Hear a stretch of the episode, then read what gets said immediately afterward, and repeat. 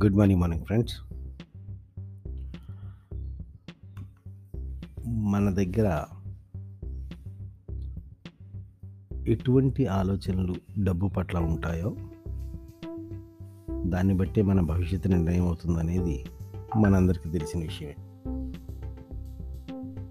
ఒక మేజర్ అంటే ఒక చాలా చాలా చిన్న ఫ్యాక్టర్ జనరల్గా కామన్గా అంటే ఎవరికైనా సరే వెంటనే తెలిసిపోయే విధంగా నేను పాయింట్ చెప్తాను.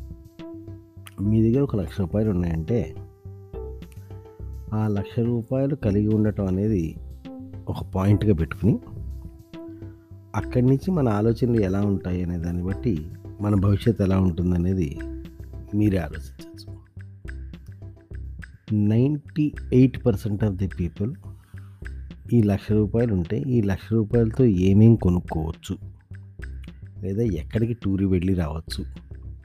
లేదా ఏ వస్తువు కొనుక్కోవచ్చు ఏ బండి కొనుక్కోవచ్చు ఏ టీవీ కొనుక్కోవచ్చు లేదా ఏ విధంగా మంచి బ్రాండెడ్ బట్టలు కొనుక్కోవచ్చు వాచీలు కొనుక్కోవచ్చు అంటే ఎన్ని రకాలుగా ఈ లక్ష రూపాయలు ఖర్చు పెట్టడానికి ఎన్ని రకాల మార్గాలు ఉన్నాయో అన్ని రకాల మార్గాల నుంచి వాళ్ళకి తోచింది వాళ్ళకి నచ్చింది వాళ్ళకి కావాలనుకుంది.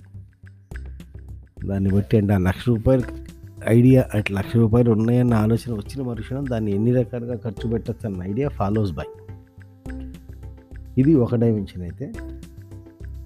రెండో డైమెన్షను ఈ లక్ష రూపాయలతో మనం ఇంకా ఎంత సంపాదించవచ్చు ఈ లక్ష రూపాయలు పెట్టుబడిగా పెట్టి లేదా ఈ లక్ష రూపాయలు ఉన్నాయి కాబట్టి ఈ లక్ష రూపాయలని ఇంకా ఎంత చేయొచ్చు? అంటే ఎన్ని రకాలుగా మనం పెట్టుబడి పెడితే దీన్ని లక్ష ఇరవై వేలు లక్ష యాభై వేలు లక్ష డెబ్భై వేలు లక్ష తొంభై వేలు రెండు లక్షలు లేదా అంతకంటే పైన.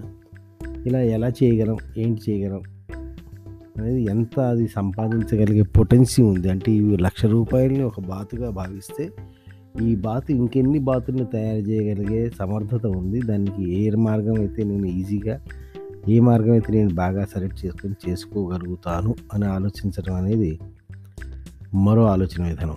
ఈ ఆలోచన విధానాన్ని బట్టి భవిష్యత్తు ఎలా ఉంటుందనేది నేను మీకు చెప్పక్కర్లేదు అనుకుంటాను బై ది వే ఇంతకీ మీరు ఎలా ఆలోచిస్తారు?